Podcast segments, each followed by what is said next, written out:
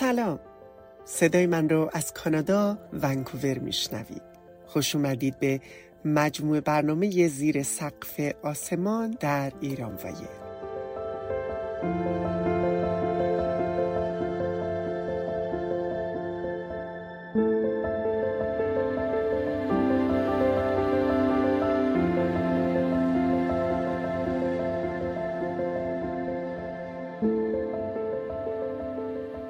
من شایا گلدوز در این برنامه روایتگر زندگی انسانهایی هستم که شاید کمتر اونها رو دیده باشید یا کمتر شنیده باشید و یا کمتر فهمیده باشید.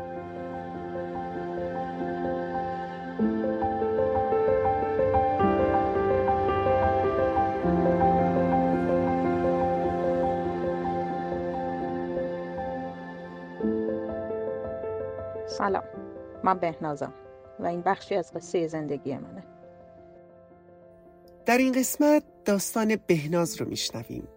زن همجنسگرایی که مسیری بسیار طولانی برای خودشناسی رو سپری کرده و با گذر از روزها و لحظه های تلخ و شیرین امروز خود حقیقیش رو جایی دور از وطن اما زندگی می‌کنه.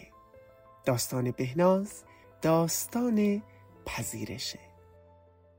از وقتی یادمه همیشه با خودم در جدال بودم. چه زمانی که هنوز هویت جنسی و جنسیتیمو نشناخته بودم. چه زمانی که داشتم خودمو پیدا می‌کردم. توی بچگی با دختره هم سن و سالم متفاوت بودم. فوتبال بازی می‌کردم. با پسر کوچه صمیمیتر بودم. توی مدرسه گاو پیشونی سفید بودم.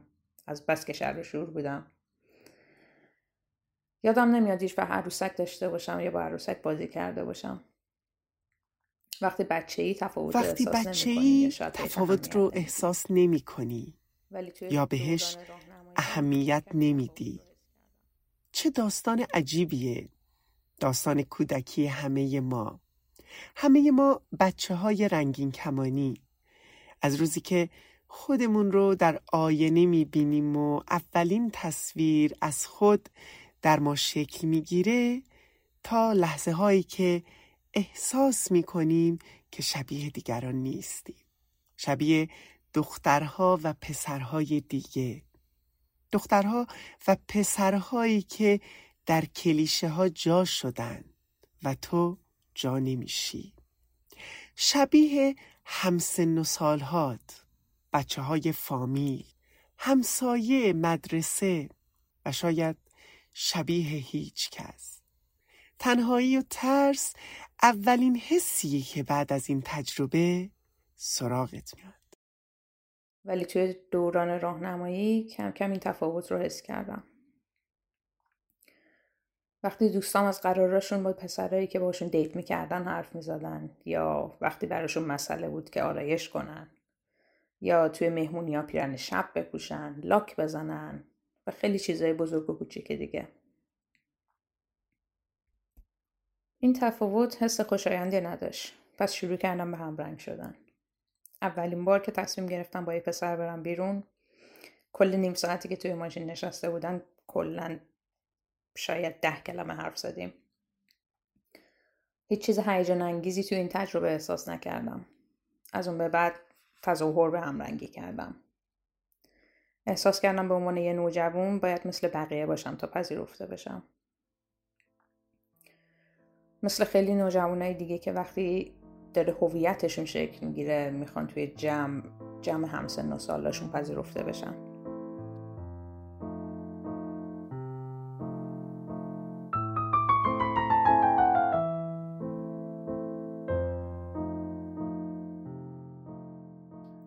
سال آخر بود که برای اولین بار احساسات من نسبت به فرد دیگه شروع کرد به شکل گیری حس عمیقی که به هم کلاسیم داشتم.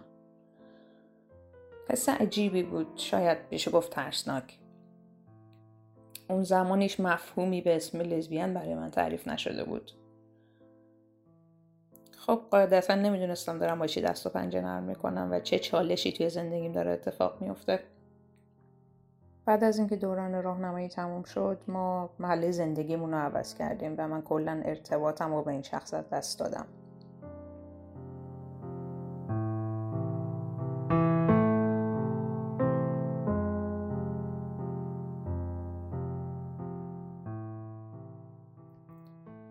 وارد دوران دبیرستان که شدم یه مرحله جدیدی از زندگی من بود با چالش های جدید. محیط زندگی جدید محیط تحصیلی جدید. یه دو سالی به همین منوال گذشت. من درگیر درسام بودم و زندگی شخصیم. گاهی به اون تجربه و اون حسی که تجربه کرده بودم فکر می‌کردم. خب اون زمان مثل الان در این حجم اینترنت و ماهواره و وسایل ارتباطی و سوشیال مدیا نبود. یا به این شکل گسترده نبود یادم اولین فیلمی که راجع به موضوع LGBT دیدم و روی دیویدی دیدم. و اون شب انگار که یه چراغی توی کله من روشن شد. با یه علامت سوال.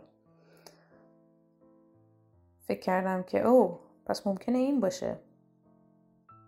توی 17 سالگی با مفهومی آشنا شده بودم که مطمئن نبودم آیا درست فهمیدمش یا نه.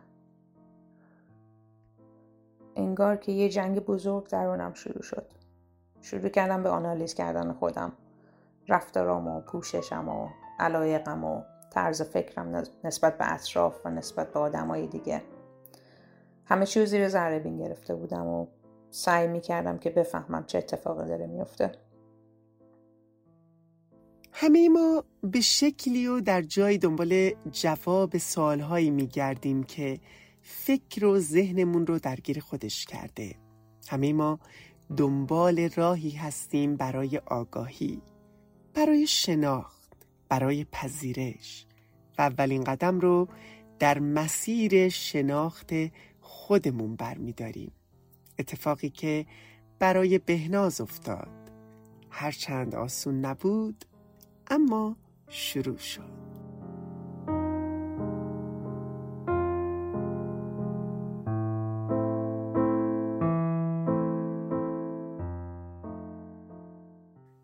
اتفاق درست زمانی افتاد که احساسات من نسبت به یه شخص جدید شروع کرد به رشد کردن. و این بار انگار که می‌دونستم چه اتفاقی داره میفته خیلی هیجان زده بودم و خیلی ترسیده بودم.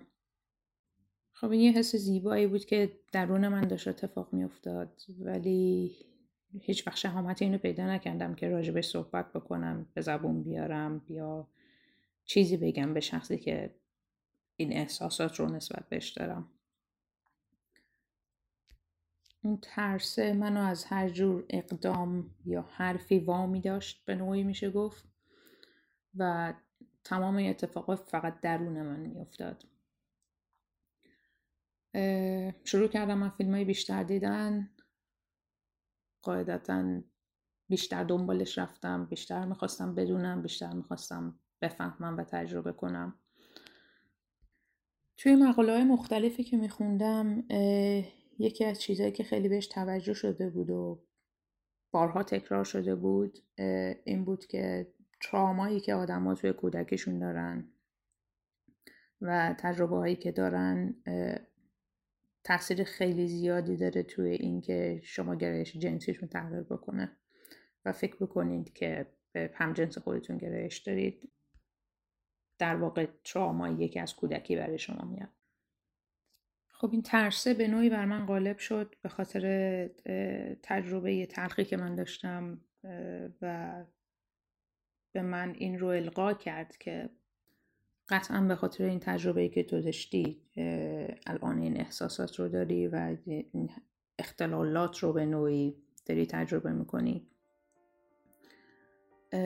من در سن پایین مورد تجاوز جنسی قرار گرفته بودم و متاسفانه نمی‌تونستم اینو با کسی در میون بذارم که یه داستان طولانی دیگه است و تو این برنامه نمی گنجه.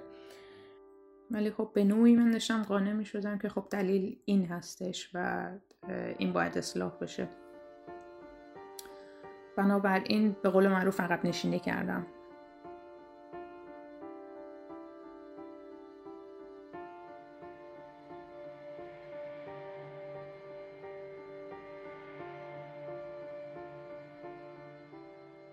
دوران دبیرستان که تموم شد من پیش دانشگاهی رو شروع کردم و همزمان وارد بازار کار شدم. این احساسات انقدر در من شدید بود و فکر و ذهن من رو درگیر کرده بود که حدودا 20 سالم بود که تصمیم گرفتم که کلا سیستم زندگی عوض بکنم. کاملا محجبه شدم. شروع کردم نماز و روزه و همه چی به جا. مشروب نمیخوردم مهمونی نمی‌رفتم. با دوستام میشه گفت کلا قطع رابطه کرده بودم. چون می‌خواستم هر نوع روزنه ای که من رو به این طرز فکر به این گرایش به این خواسته سوق میده رو مسدود کنم و به نوعی خودم رو کمک کنم که از این نجات پیدا کنم. این دوره ای هستش که من به این باور رسیده بودم که من روانن مشکل دارم و باید درمان بشم و و به خاطر ترسایی که داشتم نمی‌خواستم و نمی‌تونستم به روانشناس مراجعه کنم. به این نتیجه رسیدم که تنها راه نجات من این خواهد بود که به نوعی به خدا پناه ببرم. و ازش درخواست کمک بکنم. احساس گناه، ترس و عقب نشینی. اما اینا موقتیه. همیشه هم کار نمی‌کنه. برای بهناز هم کار نکرد. دو سال از زندگی من به این شکل گذشت و هیچ چیز در من تغییر نکرد. بسیار سرخورده بودم. اعتماد به نفس نداشتم.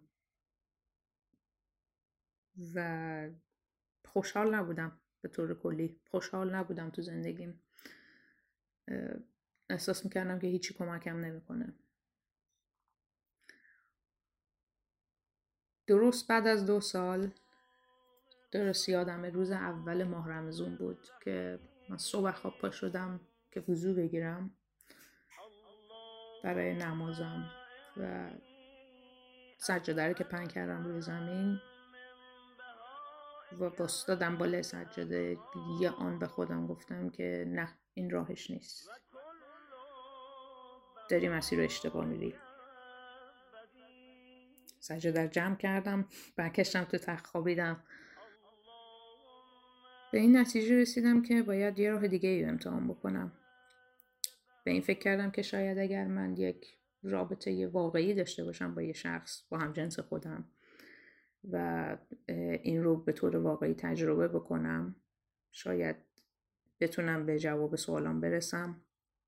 شاید اصلا این چیزی نباشه که من می‌خوام.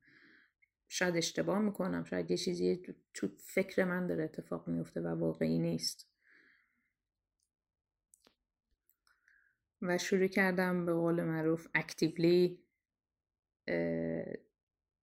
دنبال آدمایی گشتم که مثل من فکر می‌کنن. که قاعدتا توی جامعه بسته ایران کار ساده ای نیست.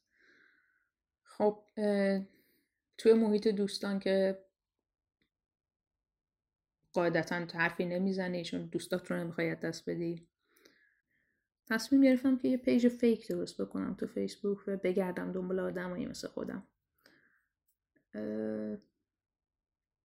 این کار رو انجام دادم. و با چند نفر صحبت کردم به صورت آنلاین.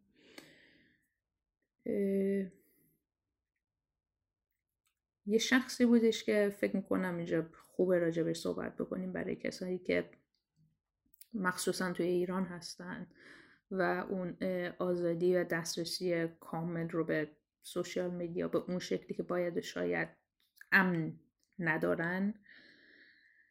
یه شخصی بودش که من باش صحبت می‌کردم و این قاعدتا چت بود.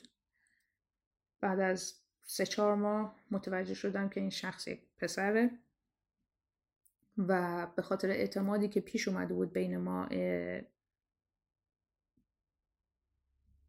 این شخص آدرس فیسبوک اصلی منو داشت. و شروع کرده بود به تهدید کردن من که میاد با خانوادم صحبت می‌کنه با کسایی که توی فیسبوک شخص خودم دارم. و منو می‌شناسن چه دوستن چه فامیلن به قول خودش آبروی منو می‌بره. و من مدتی رو توی ترس زندگی کردم به خاطر این مسئله و نمی‌دونستم که چی کار باید بکنم یا کجا باید برم چون به هیچ نوعی هیچ سپورتی رو نمی‌تونستم متصور بشم از هیچ کس. چون کل داستان مشکل داشت. به هر حال بعد از مدتی به شخصی آشنا شدم ما هم دیگر ملاقات کردیم چند بار. و و کار به لول احساسی رسید به قول معروف. بعد از حدود یک سال کمتر از یک سال خانم ازدواج کرد. و این دوباره یه شوک بزرگی بود به من و چیزهایی که شروع کرده بودم به باور کردن به نوعی. و این اتفاق من قانع کرد که توی جامعه ایران با هر گرایشی که زندگی بکنی آخرش باید ازدواج کنی بری سر خونه زندگیت بچه دار بشی و به قول معروف نرم جامعه رو دنبال بکنی سرخوردگی در مسیر خودشناسی و پذیرش برای بهناز بارها و بارها اتفاق افتاد. تو جایی که خونه بود و جامعه و فرهنگی که نه تنها بهش کمک نمی کرد بلکه هر روز اونو سرخورده تر و سرخورده تر می کرد. به نقطه رسید که دید تن به اجبار داده.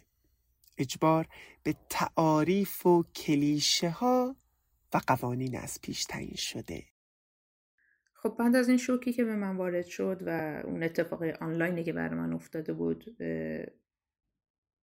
من خیلی سرخورده شدم به خاطر این موضوع و تصمیم گرفتم که کلا همه چیز رو متوقف کنم به نوعی. زندگی روزمرم رو داشتم. شاد به نظر می رسیدم روابط اجتماعی مو حفظ کرده بودم. اما کلا هر نوع گرایش جنسی که از درون احساس می‌کردم رو انکار می‌کردم و چند سالی رو به همین منوال زندگی کردم. و تو سن 24 سالگی با یه آقایی آشنا شدم که قاعدتا اول دوست پسرم بود و به خاطر همو باورایی که بهش رسیده بودم که در آخر من باید ازدواج کنم و خانواده تشکیل بدم وقتی که این آقا از من خواستگاری کرد قبول کردم. خب مثل همه روابط همه چیز عالی نبود. چیزهای خوبی وجود داشت چیزهای بدی وجود داشت که به قول معروف نمیخوردیم به هم از یه سری لحاظ. و از بزرگترام که مشورت می‌گرفتم خب قاعدتا معایب رو در نظر می‌گرفتیم محاسن رو در نظر می‌گرفتیم که آیا این چخ شخص مناسبی هست برای ازدواج؟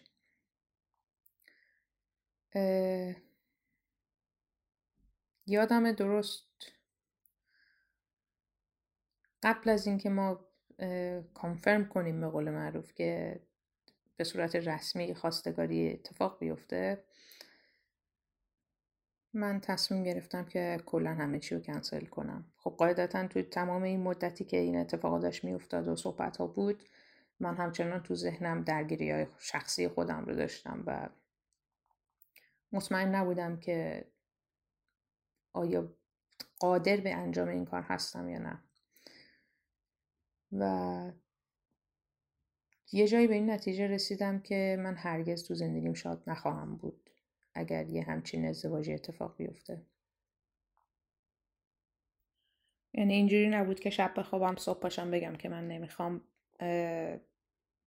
یه پروسه خیلی عظیم و سختی رو خودم درون خودم گذروندم. خب قاعدتا به این آقا اعلام کردم که من تصمیمم عوض شده و فکر نمی کنم که آمادگی ازدواج داشته باشم. به اضافه اینکه تفاوتایی که وجود داره رو فکر نمی کنم که تو آینده به ما به زندگی ما کمک بکنه. خب قاعدتا همین توضیح هم به خانوادم دادم و کلا همه چیز رو کنسل کردم. در مدت زمان شاید سه ماه یه شخصی رو پیدا کردم که من از ایران خارج بکنه و تصمیم گرفتم که ایران رو ترک بکنم Your attention please. Please do not smoke in the terminal building. Smoking is only permitted in the specified smoking areas. Thank you. Preview.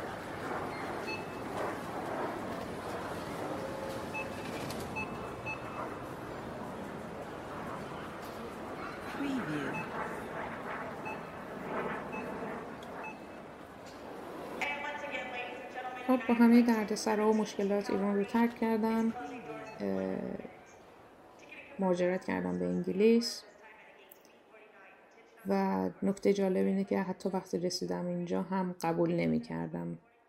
انگار که تمام عمر من با این واقعیت جنگیده بودم و الان یک شبه نمی‌تونستم بپذیرم که من یک همجنسگرام بنابراین میشه گفت زندگیمو به روال معمول ادامه دادم. درست مثل چیزی که توی ایران بود. خب قاعدتا توی جامعه اروپایی جامعه باستری اطلاعات بیشتره تبادل اطلاعات بیشتره. تو خود جامعه متن جامعه شما آدم ها رو می‌بینید با تمام تفاوتاشون که چطور توی یه جامعه همشون با هم دیگه زندگی می‌کنن و هم دیگه احترام می‌ذارن. و هیچ تفاوتی بینشون قائل نمیشه.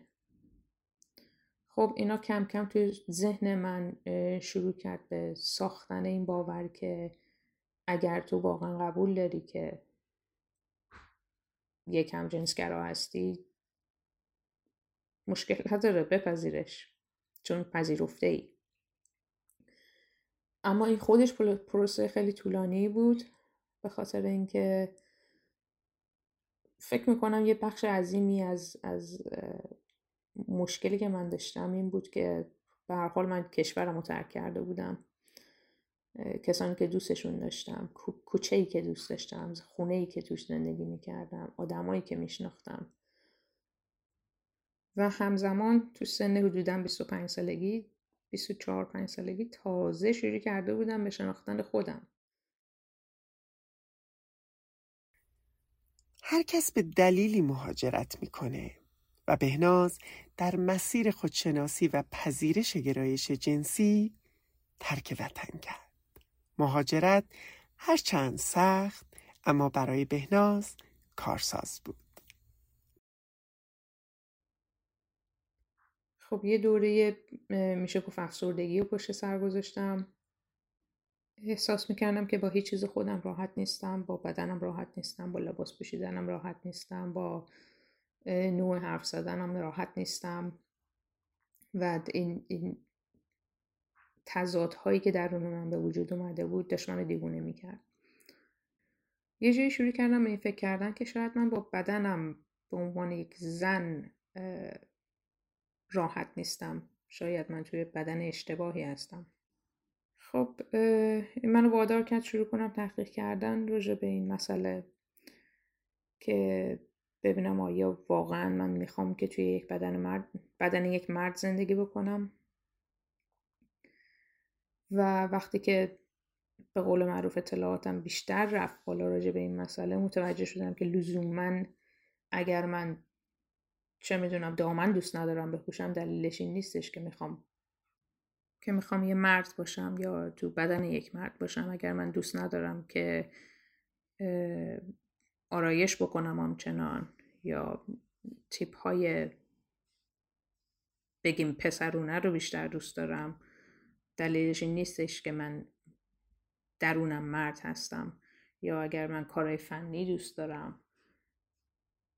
دلیلش این نیستش که من تو بدن یه زن به طور اشتباه دارم زندگی می‌کنم. اینا هیچ ربطی به هویت جنسیتی من نداره. یا حتی گرایش جنسی من نداره. خب اینا کم کم شروع شد روشن شدن برای من و یادم بعد از سه سال برای اولین بار قبول کردم که من یک زن هستم. و یک زن لزبیان هستم. و به نوعی با خود واقعی ماشتی کردم. یه اتفاق جالبی که افتاد برای من این بود که برای من 27 سال طول کشید تا قبول بکنم که من یک زن لزبیان هستم. ولی از دیدگاه که قشر خاصی از جامعه که انگشت اتهام رو به طرف من گرفتند مخصوصا این سالهای اخیر جامعه ایرانی خارج از کشور که قراره که بیشتر بدونن و بیشتر بفهمن اما این اتفاق زیاد میفته که قضاوت می‌کنن آدم رو و برچسب می‌زنن لیبل می‌زنن به آدم ها نه به این معنی که من متهم هستم. انگشت اتهام به این معنی که قضاوت میشیم. به این معنی که ما رو بولد می‌کنن توی جامعه ای که از نظر اونها نرمال هستش. اینو می‌خوام بگم که برای من به عنوان یک انسان مهم نیستش که آدما چی میگن. در نهایت خودم به این نتیجه می‌رسم که کی هستم و چی هستم و چی می‌خوام. حتی اگر بارها و بارها در گوشم خونده بشه که چیز دیگری هستی. ما نمی‌تونیم هیچ کس رو مجبور بکنیم چیزی باشن که ما میخواییم چیزی باشن که ما میپسندیم. انسان ها ریشه دارن ریشه می‌دونن. توی سنگم که باشن بالاخره شکوفه می‌کنن میان بیرون و هیچ چیزی نمی‌تونه جلوشونو بگیره.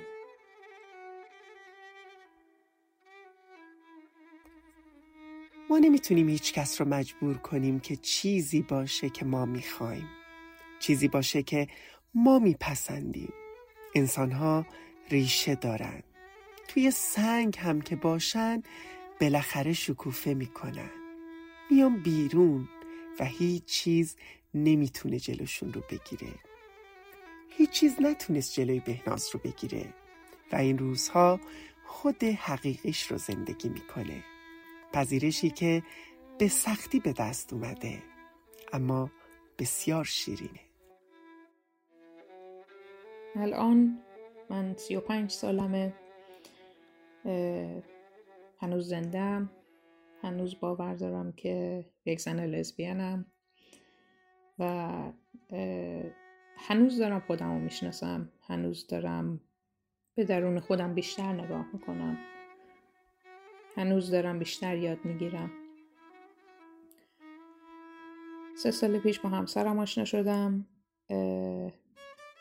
کاملا اتفاقی جایی که اصلا انتظارش رو نداشتم جایی که اصلا دنبالش نبودم. و و ازدواج کردم و از انتخابم هم راضیم. و همیشه باور داشتم که نیمه دیگم رو پیدا خواهم کرد اما چیزی که متوجهش نبودم این بود که اول باید نیمه خودم رو میشناختم. اول باید از نیمه خودم مراقبت می‌کردم. و این مراقبت همیشه باید اتفاق بیفته و باید مداوم باشه و باید همیشه حواسم بهش باشه.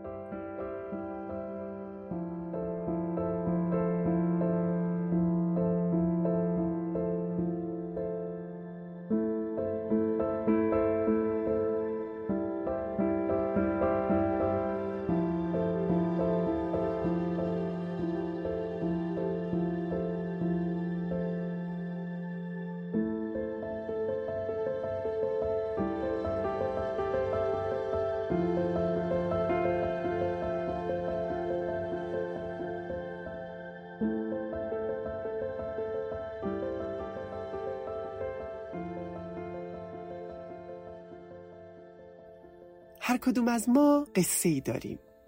این قصه بهناز بود. ممنون از شما که به ما گوش دادید. تا برنامه بعد و قصه دیگه زیر سقف آسمان لحظه هاتون رو زندگی کنید.